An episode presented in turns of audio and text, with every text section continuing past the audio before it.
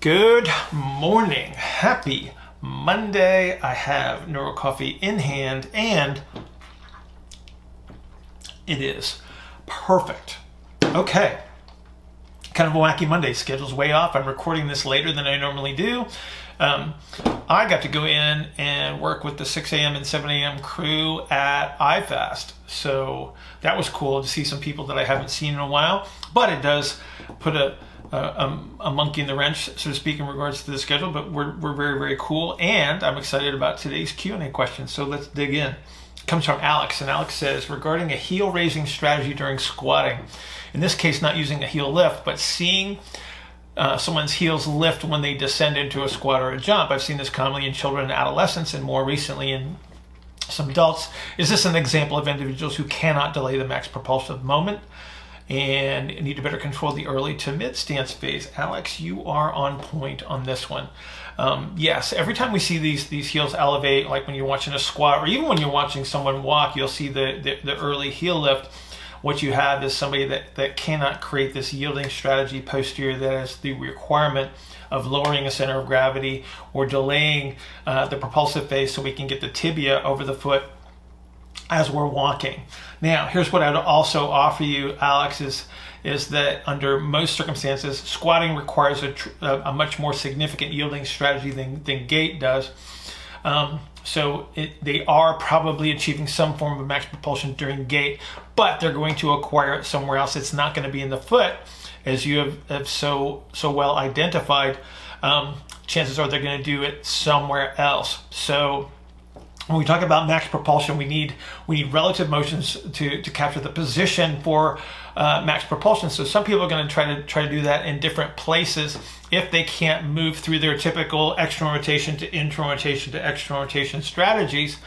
And so some people will try to do it through their big toe, and so we call that a hallux valgus. Some people will try to do it through their knee, and so we call that a knee valgus. Um, some people will try to to reorient the pelvis so when I see somebody with an anterior orientation of the pelvis, what that is is the pelvis moving up over the over the, the femur. So I, I orient the acetabulum such that it's a substitution for for the lack of internal rotation that I need to achieve this max propulsive strategy. So like I said, so they are achieving it, it somewhere.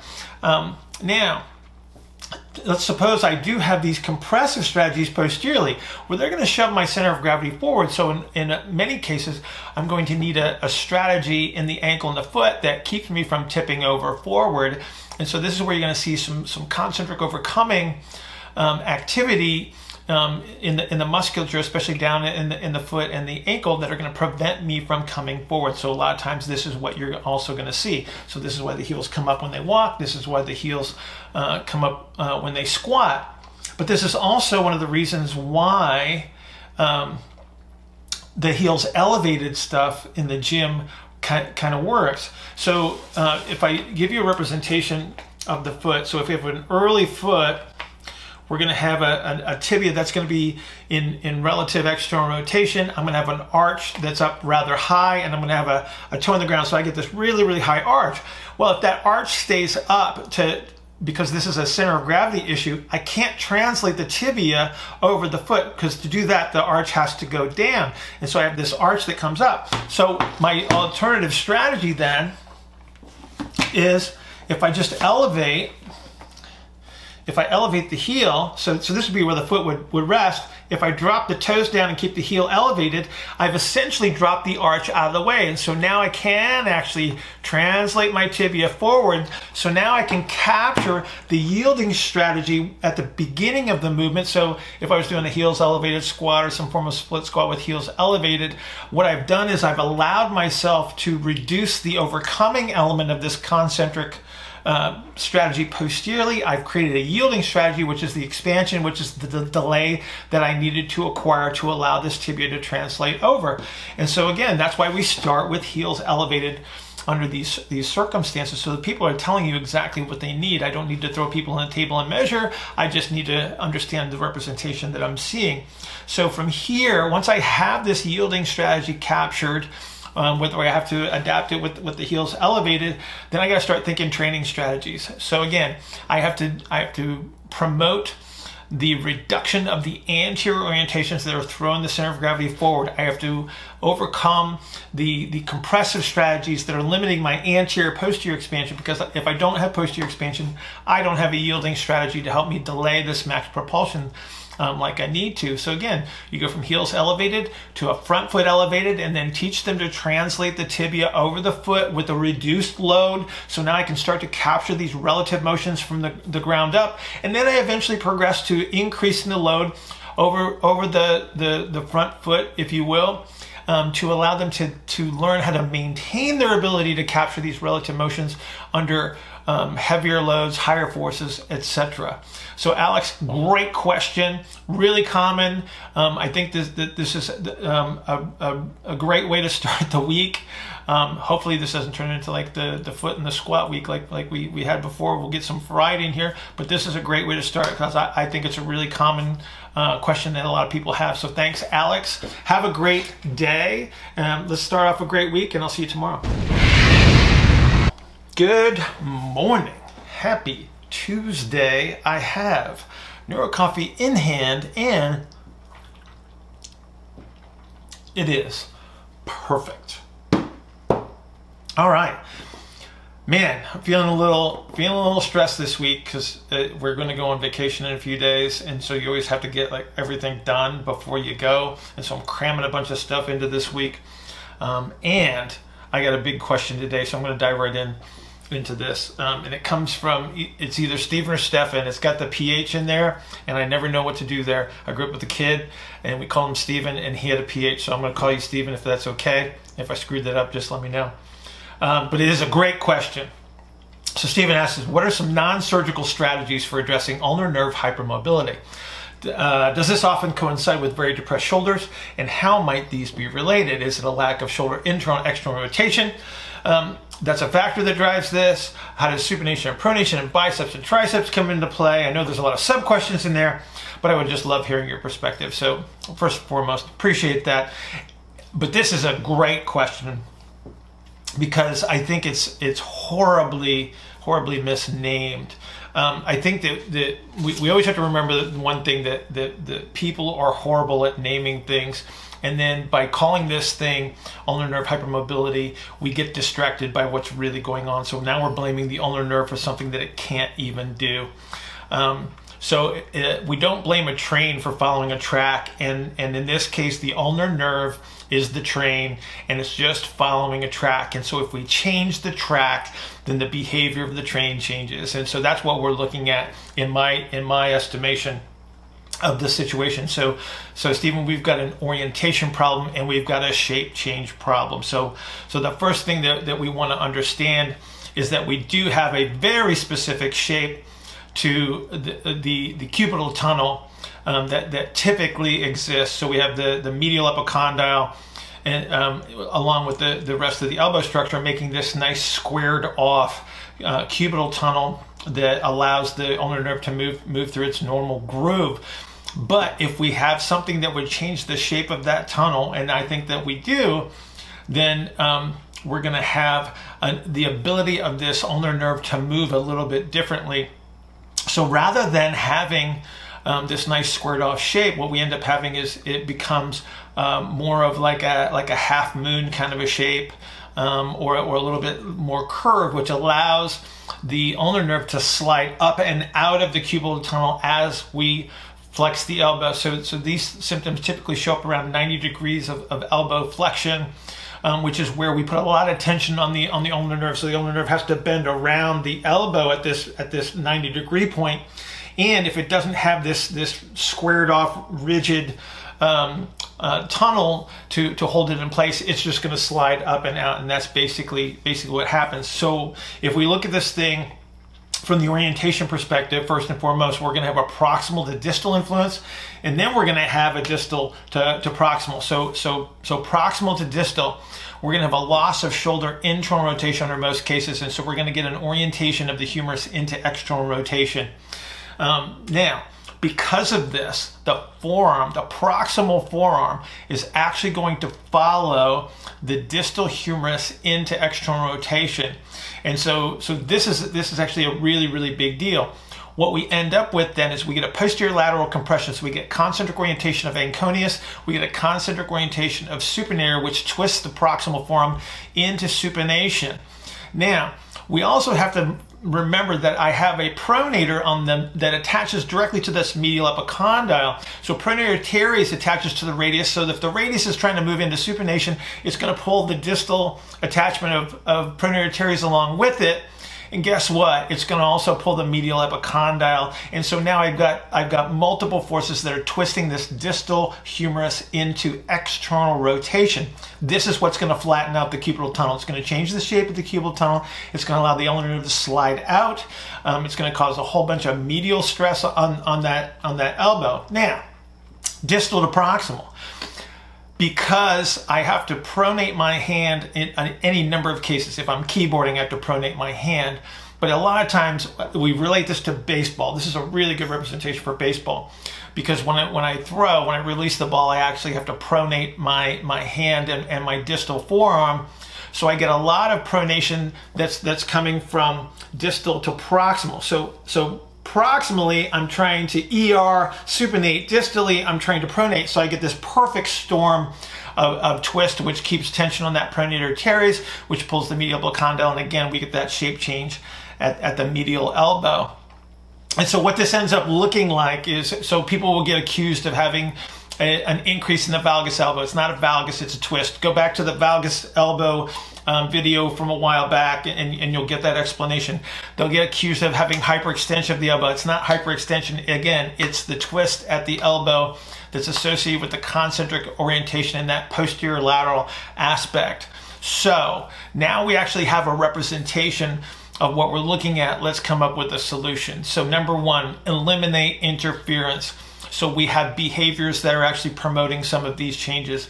Let me pick on the on the young baseball baseball players um, for a moment. You got to stop throwing a little bit because every time you're throwing, you're actually increasing that that distal humeral external rotation. You're promoting the shape change in the elbow, and you're allowing this ulnar nerve to slide in and out of its groove, and that's what creates the irritation on the inside of your elbow. Um, we need to minimize the elbow flexion activity. So the people that are that are diagnosed with this this situation often have a lot of medial elbow pain, but they find that if they keep the elbow straight, it doesn't bother them quite so much. In fact, they'll splint people at night in elbow extension um, just to take the stress off of, of this medial elbow.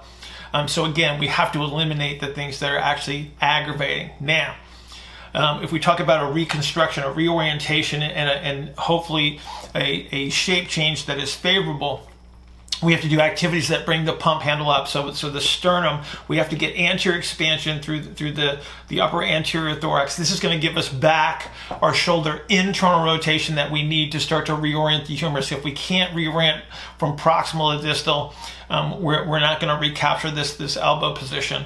Um, from there, um, so we're going to do uh, like reaching activities, stuff at 90 degrees of shoulder flexion with the elbow extended. Again, it's going to be more comfortable that way um, to start. We can move to oblique sit variations with elbow extended and start to work on some of this internal rotation, recapturing normal pronation of, of the forearm to reduce the proximal supination element. We can start to do that. We're going to move down to side um, plank variations um, starting first elbow extended and then again going down to elbow flexed with normal pronation. What I may also have to do is I may have to reduce the pronation influence that's coming distal to proximal. So I'm going to pad up my hand if I'm doing this in elbow flexion. So I've got a shoulder and internal rotation. I've got normal pronation of the forearm, but I'm going to block the hand so I don't get that, that distal to, to proximal influence.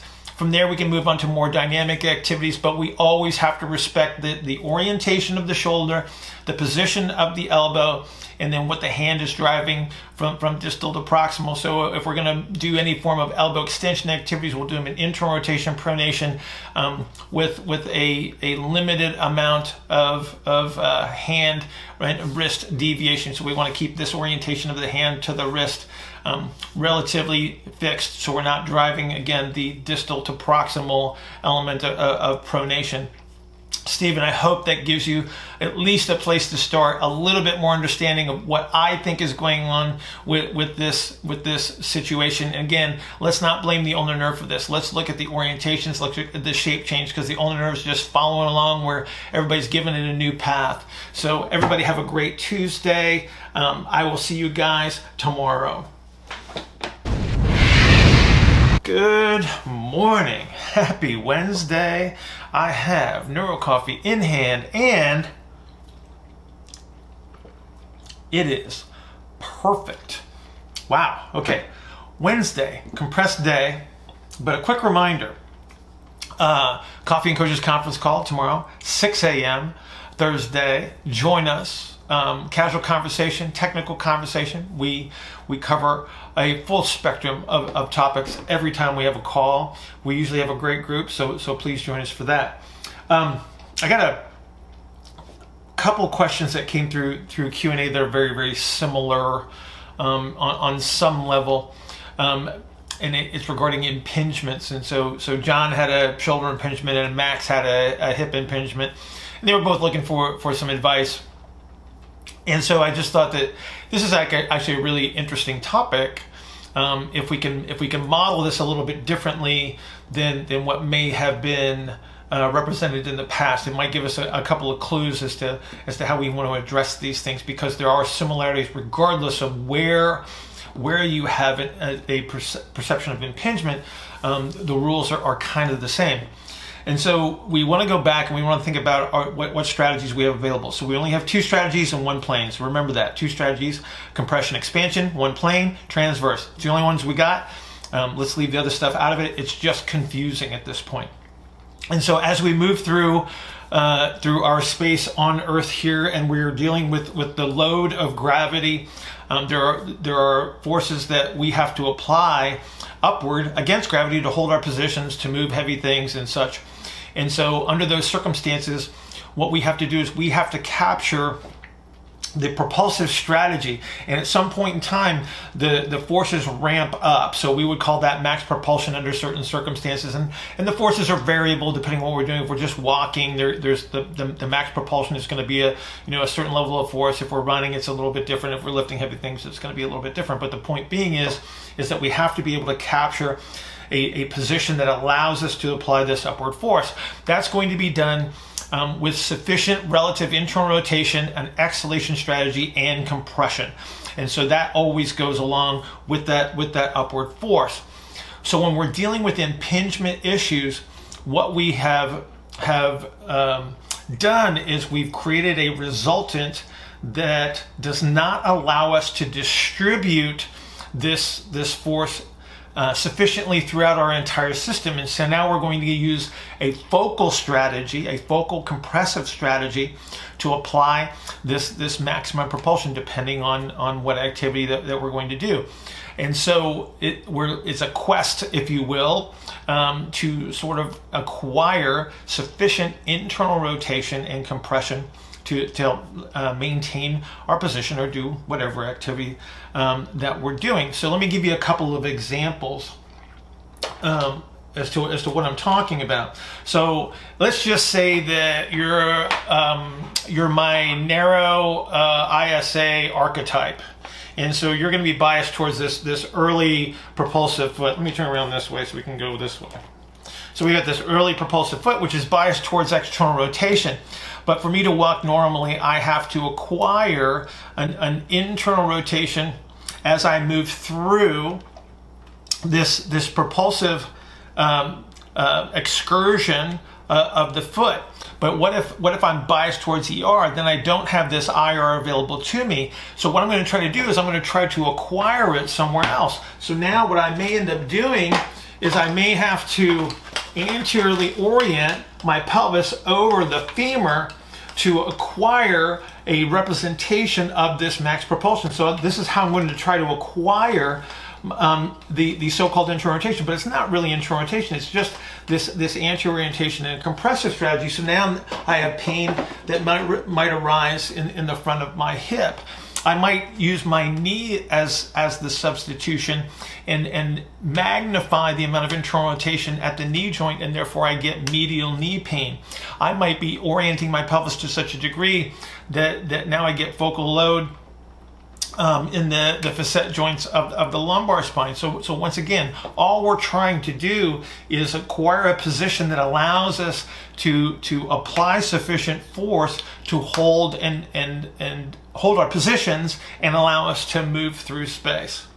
So if we understand that, that this is the, the issue, then what is the solution? So this is why we talk about the importance of of normalizing breathing because what normalizing breathing represents is our ability to move through full excursions of internal and external rotation, which is representative of the relative motions of, of every segment of our body. And if we have that relative motion available to us, or we have sufficient adaptability available to us, then we distribute the forces rather than creating these focal loads of, of impingement. So it'd be really nice if we had like this hip impingement cookbook, or we had a low back impingement cookbook, or we had a suboccipital impingement cookbook, but really it just goes back to understanding what these representations are. So this is why we're, we're, looking to measure internal and external rotations. This is why we're looking to identify where the compressive strategies are. They're always exhalation strategies. We identify where these compression strategies are that are limiting our ability to recapture the relative motion. So the solution at the bottom line is we have to normalize breathing to whatever degree that we need to to acquire sufficient adaptability in the system to distribute forces rather than creating these focal loads. So once again, this is going to be an n equals one situation. And in many cases, there are similarities certainly um, between my my wide and my narrow archetypes. Um, but but in general, the rules are the same. We're trying to acquire a, a substitution for the lack of relative motion, typically trying to utilize an internal rotation strategy, exhalation based strategy, and compressive based strategy um, that is creating the focal load. So um, I hope that's a little bit helpful from a perspective standpoint. Um, we can talk about some specifics at some point down the line, I would imagine, but there's a lot of stuff that's already up on YouTube and, and, and on Instagram that we've covered about reacquiring internal rotations of the shoulder, in, uh, internal rotation uh, of the hip specifically. We're looking at, at knee issues. So I had a whole sequence of videos on on the, the different variations of knee pain. So take a look at those. Um, if you need some strategy, and then if you have any specific questions, send them to askbillhartman at gmail.com. Askbillhartman at gmail.com. Have a terrific Wednesday. I'll see you guys on, on the Coffee and Coaches call in the morning. Have a great day. Happy Thursday. I have Neuro Coffee in hand and it is perfect as usual. This is the Coffee and Coaches conference call. Welcome everyone. Happy Thursday. I had a I had a friend text me just the other day, kind of asking a question about uh, something she's seen with one of her clients, um, and I, I was kind of intrigued by it as well. Uh, she's talking about an individual that she has that is extremely wide ISA, and appears to be in stuck in posterior tilt or it's like this is her this is her uh, uh, what she's seeing so, so far she's unsure if she's actually seeing posterior tilt or just so compressed on the backside that the hips are being pushed pushed forward and still stuck in like neutral or even anterior tilt but getting motion other places so she's trying to figure out where she, how to assess to get back to figure out where where he really is, I guess. Um, well, I mean, step one is kind of figure out where you are, right? Right. Um, and and uh, well, I should just make Austin talk about this. When we talked about this uh, yesterday, because he had the same scenario, I believe. Am I correct? Yes, sir. Yeah. So, um, in in most cases, in, uh, it, it'll be very difficult for a wide for somebody who is legitimately a, a, a wide infrasternal angle. So the very horizontal helical angles. It's very difficult to create what, what you would consider a, um, any kind of posterior orientation of the of the pelvis. It just it's it would the, the amount of bending that would be required would be very very difficult. But a lot of times you'll see these wide people and they will just be flat as a pancake across the backside especially in the pelvis right? And and so it's not uh, it's not the sway the sway that you would you would typically see with the um, with the narrows because um, the the orientation of the sacrum doesn't allow it right so so i would have a nutated sacrum. And and so to have what would look like the traditional sway back where you know you have the, the pelvis is is is uh, swayed underneath and and they're almost they're almost standing in hip extension. Um, you, you have to have a counter-nutated sacrum to to acquire that that kind of appearance. And so in most cases they're pushed like uh, what i describe is they're just pushed straight through between the two femurs and so it's it becomes this really aggressive kind of an external rotation. So, um, because if I'm, hang on, gotta get my pubis in the right position. There we go. So if I'm starting wide like that, and then I compress that, and this is this is, you see how the sacrum moves as a unit here, Matt? Yeah. Under, under under these hard compressive circumstances with the wide, it does not um, orient as such. It literally just bends. Okay, so so from from here down, the sacrum bends underneath, and and I have MRIs and functional MRIs that actually show this. Um, it, and it's pretty hardcore. Like you get like a 90 degree angle, you know, bent through the sacrum um, so again, there's a lot of compression here. And so where, where we would have a narrow that would be counter-nutated and they look like they kind of just sway under like so, these wide people kind of push straight through like that. Right. Okay. And so um, they, it's like how does a wide person get so externally rotated? And this is how they just get so compressed posteriorly. They get pushed forward, and then um, what happens is you get this this ER orientation all the way down to the ground. And so these are the people that they're they're on the outside edge of their foot. They're they'll have an inverted um, calcaneus. They'll have an inverted look to their calcaneus. They may be bowed, you know. And so um, all you got to do is look at a at a, a really really good power lifter with a really really strong sumo deadlift, and you'll see kind of the same orientation. Yeah, she said she mentioned that he was he was pretty duck footed, like like feet yeah down out, and then like so like I I I asked her that, and then I was saying, hey, like, what does his toe touch look like to kind of make sure that like where if he's actually posterior tilted or if he's like in the position that you were saying. And I, I didn't right. get back from her, but right. And and so so be, because of all the the concentric activity that you've got on the on the back side, it's like these are the people that that they, they won't even approach 90 degrees of hip flexion. They'll be very very limited. You know, you'll you'll you'll try to move them through like a traditional measurement of hip flexion, and somewhere around 60, 70 degrees, the knee's going to deviate laterally um, because they they, they, there's so much compression on the backside of the pelvis. And they'll be the same, they'll be the same orientation in the thorax. Sideline is very useful because somebody that's this compressed, I mean, they, so they, they go from, you know, that shape to that shape. And so you just, you need, you need some form of lateral compression and there's no muscles that, that do that. Um, and, and so um, that's an, a nice easy way to to initiate some of the the AP. You just use gravity to your advantage to help you spread out front to back. So as you compress that backside and synovial fluid starts to fill the the front portion of the joint capsule, would as that gradient gets harder and harder or uh, bigger and bigger, does it get harder and harder to then pull back all the synovial fluid? Okay, so this actually this is a really good question. The, the, the thing you want to try to recognize here though is that um, if I have this posterior lower compression, I already have a scenario where I've got the anterior compression um, already in play. And so now what happens? So think about um, um, pushing the, the femur straight into the acetabulum and getting this uniform um, of synovial fluid around the joint. And what that means is it becomes very, very stable, right? So I'm driving it straight into the acetabulum. So it's not a matter of shifting synovial fluid anterior or posterior. It's it's all the way around the joint, um, and and so under those circumstances, it doesn't move. Like so I Right. don't have ER or IR, right?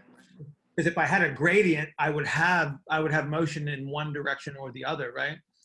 There is no gradient anymore. That's what happens under the circumstances. They get so compressed, and and the acetabulum, because of the compressive strategy that's anterior and posterior, the acetabulum starts to face a little bit more sideways, and literally you just drive the you drive driving the femur, drive it straight into the hip socket, right? So I don't I don't have any of this. I just have straight in, like I'm just squeezing it into the Right. socket. You you're saying usually they're that person that's super posteriorly compressed is also compressed anteriorly. Yes. Um, what is the reason for that? I'm thinking like if you're pushing somebody so far anteriorly, you kind of need an, a new muscular strategy to be able to like keep the femur from going so far anteriorly. Is that where the yeah. the so it's like almost like a co-contraction type strategy. Okay, so if you want to call that co-contraction, I'm totally cool with that because you got you got stuff going on anteriorly and posteriorly. Um, you're more likely to get the the the posterior compression to be towards the base of the sacrum, which pushes you forward. And so so I don't fall on my face, I got to push back with the front side. And then my last strategy is to bend the sacrum down and underneath to kind of squeeze everything together. And now I don't go forward or back. I'm just stuck in the middle. And so um, you, you got your waddlers, your people that, that waddle when they walk, you know, it's like those, those people are, are they, and they look wide too. I mean, they, they, they got the wide pelvises, they'll have the wide thorax, et cetera, et cetera. Um, and, and so the reason that they waddle is because they no longer have any turn. Good morning. Happy Friday. I have Neuro Coffee in hand and it is perfect. Okay.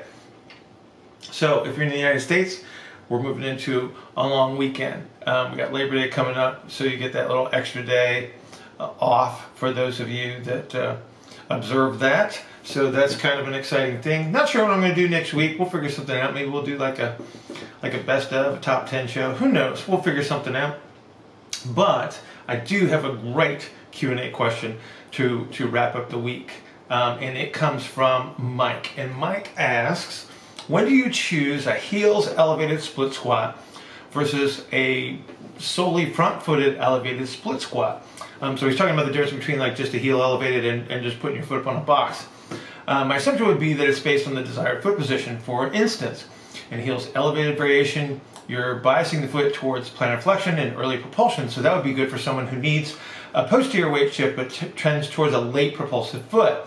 Uh, the standard foot elevation would be for someone who has more balanced foot position but needs posterior expansion and weight shift. Am I anywhere close to being on the right track? Mike, you are on the right track. So let's go through this a little bit. But the first thing I want you to recognize is this is a great question because the, one of the things that, that I, I preach a little bit to, to my mentees is that there's more than one way to do something. And so we can take this same exercise. So we're going to take a front foot, uh, or we're going to take a, a split squat, and we're going to manipulate the front foot to allow us to achieve different goals. But the thing that I want you to recognize, a couple things about the split squat first and foremost. We're, we're going to focus on the front foot. And so what we're doing with the, the split squat is we're going to be able to take this foot and this tibia all the way through the propulsive phase. But because people are biased um, at one end of, of the propulsive spectrum, so I might have somebody that, that's, that's early uh, biased or I might have somebody that's late biased, I can manipulate the split squat to recapture the opposing strategy or the, the strategy that they may be in deficit of. The nice thing about a split squat is that the front foot is never fully loaded. And so if we look at research, um, if you're if you have both feet on the ground, um, in, a, in a typical split squat, you're going to be biased just slightly forward. So the weight distribution, I think at maximum is 55 forward and, and 45 to the rear. If we play with, with elevations, uh, I think the rear foot elevated split squat at a bench height, I think you can max the, the front foot load out at about 85%, but keep in mind that as we move through the excursion of the split squat, the amount of load on the front foot actually fluctuates quite a bit. But the general premise is I can take some load off of this front foot. This gives me an opportunity to introduce load through the foot gradually and allow me to uh, accomplish the task at hand, such as trying to move this tibia through the full excursion, trying to get this foot to go through this full excursion uh, of, of the propulsive phase. So, if I elevate the front foot, so this is a normal elevation of the front foot, so the front foot's up on a box, um, I'm going to distribute the load even further posterior. So if I, if I use my 55-45 as a ground-based example, I put that front foot up on the box, I'm immediately moving my center of gravity backwards, and so I'm deloading that even farther. So it's going to be less than the, the uh, research-based 55%. If I jack up my, my back foot, like I said, we're going to get a much stronger anterior load. Um, but this is going to allow us to have some measure of a progression uh, as we utilize this, this front foot bias and slowly increase the load, gradually introduce more stress to the system, and still maintain our goals. Now, because we're elevating the heel or we're elevating the entire foot, we're going to bias the foot towards an early propulsive phase in, in both cases. The difference is going to be, again, how much load we're going to put on this, this front foot and then how much tibial excursion that we're going to have. So, if I elevate the heel, I am going to bias them towards this early propulsive strategy. So they're never going to hit the, the end position of, of propulsion because of the, the heel elevated bias. This allows me to maintain a more posteriorly expanded orientation of the pelvis and of the thorax because I'm biasing my foot towards a, a, concentric yielding strategy. So these are for the people that, that have difficulty with posterior expansion. So um, another exercise that you may have chosen for this person would be like a heels elevated goblet squat. So these are people that cannot yield. They cannot delay the propulsive strategy on one side. So they're constantly pushing one side forward. We want to make sure that we bias that side backwards. So we're going to use a heels elevated version to emphasize that, that yielding strategy and hold them back towards this early propulsive strategy. If I want to improve their excursion to move through so I, I, might have somebody that's that's biased towards this early propulsive strategy. I want to get them to the end of this propulsive strategy. Now what I'm going to do is I'm just going to put their front foot up on a box. I start in early, I've deloaded the foot, and then I'm allowing that tibia to translate all the way through.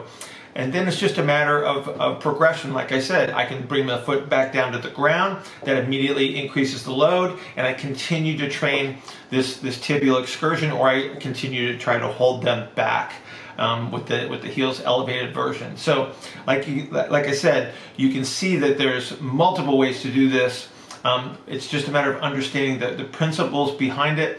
Take the same exercise, keep tweaking it. There are other ways that we can manipulate this split squat farther up when we talk about the pelvis, but that's for a later video. You guys have a great long weekend if, if that's what you got coming up. Otherwise, have a great normal weekend, and I'll figure out something for next week, and I'll see you later.